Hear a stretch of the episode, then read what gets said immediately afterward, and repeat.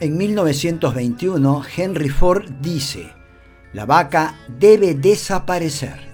El industrial, que siempre llamó la atención por sus ideas, propuso que la leche fuera fabricada sintéticamente al considerar a las vacas unos animales inútiles y sucios. Al parecer, esa idea la pensó de niño cuando durante muchos años ordeñó la granja de su padre, cosa que odiaba.